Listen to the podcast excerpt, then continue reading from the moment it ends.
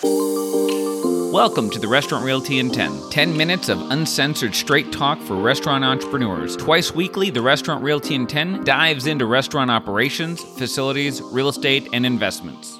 In this episode of the Restaurant Realty in 10, I wanted to talk about investment properties. When you buy a property that has a tenant in place with a lease, this is commonly referred to as a triple net investment or cap rate investment. The cap rate is a one year measurement of return on investment, whereas a internal rate of return or IRR measures the return over the life of an investment. So I'm going to use an example that I typically bring in my clients to my office. I usually kind of walk them through so they can better understand what we're talking about. Now, there's a lot of details to consider when you're looking at an investment property, one investment over another. And so I'm going to walk you through some of the things that I look at, then bring you into the examples. So, details to consider is the quality of the signature. That's kind of a big deal. That means who's signing it, what type of financials they have behind that signature. Is it a corporate lease or an individual lease with a personal guarantee? How much term is remaining on the lease? Is it five years, 10 years, 20 years? What type of options do they have to renew? Is the lease rate at market or is it above market or below market? If the current tenant ever vacated the property, how easy can that property be released and at what lease rate? What are the landlord responsibilities, if any? Is this an absolute triple net or is this a double net, meaning the landlord has some portion, typically the roof, that they have to maintain over the life of the lease? Are there any kickout clauses in the lease that would allow the tenant to vacate the premise, maybe if they didn't hit a certain sales number or some other type of kickout opportunity? What's the age of the building? Are we dealing with a new building or is the building 30 or 40 years old? And construction type.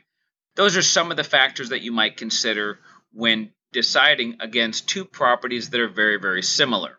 Now, the cap rate calculation is fairly straightforward. It's net operating income or NOI over the sales price equals the cap rate. So if you have a net operating income of $100,000 and the sales price is 1 million, well 100,000 divided by a million equals 10%. So your cap rate in this scenario would be 10%. Of course, you can take a million dollars depending on the level of risk that you're willing to take. If you divide that by a cap rate of 5%, that means your NOI would be $50,000.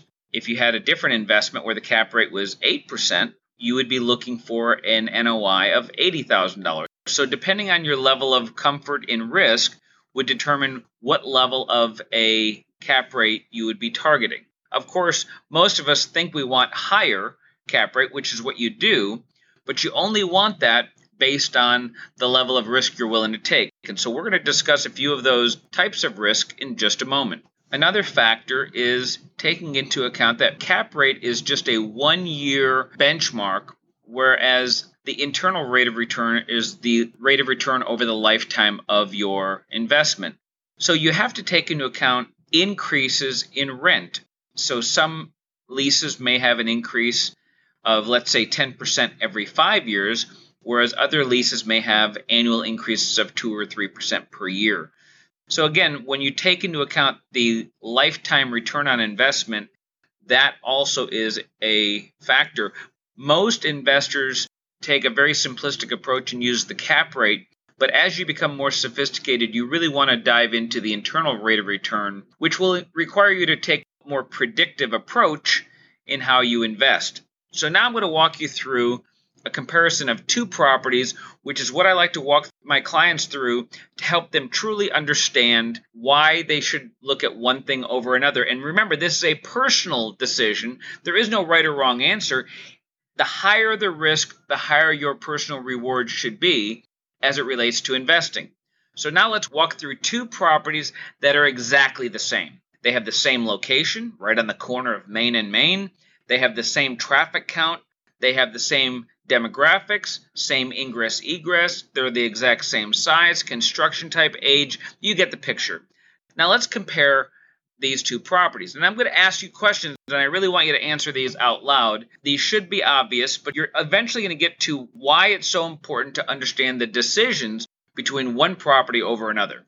So let's say we're dealing with a QSR, a quick service restaurant, a fast food restaurant with a drive through. Now let's assume they're the exact same price. So everything's the same about the properties. Now it just has these slight differences in them.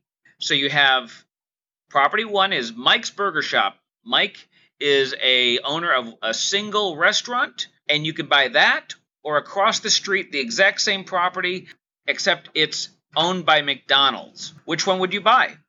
Would you buy the McDonald's or would you buy Mike's Burger Shop? If it was the same price, of course, you would buy the McDonald's. Now let's assume they're both McDonald's.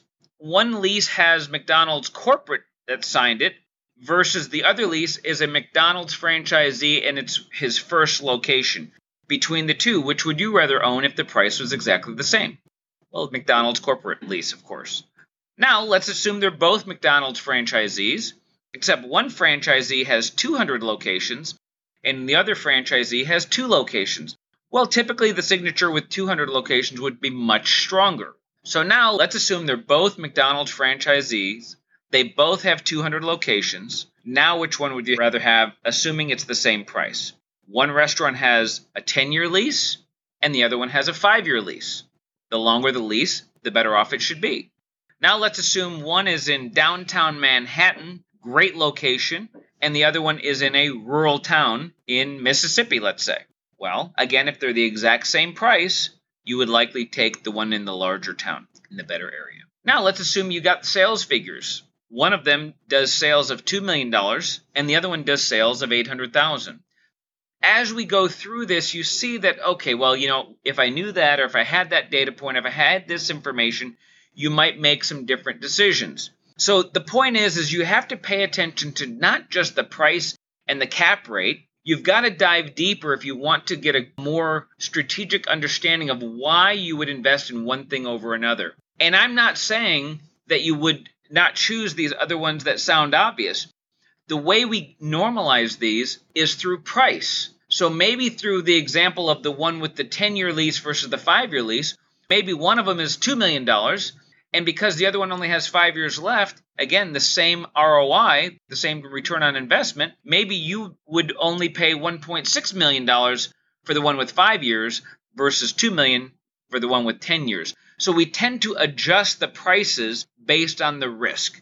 A five year lease has a higher risk because the tenant may not renew after five years, so you may have a time of vacancy. We're always hedging our bets against vacancy. So the higher the risk, the higher the vacancy. If you have a lower volume restaurant that does 800,000 versus one that does 2 million dollars, well the one that does 2 million dollars likely wants to stay and when it comes time to renew, most restaurants that are doing a strong sales volume want to renew, especially if it's a brand. Again, as you venture into the investment world, there's a lot of factors that you need to take into consideration. And of course, the other factors that we didn't talk about would be those demographics would be has the market shifted a few blocks in one direction or another, whereas your property is sitting kind of in an old area. Maybe a new road was built and it kind of pulled a lot of traffic into a different direction. There's so many factors.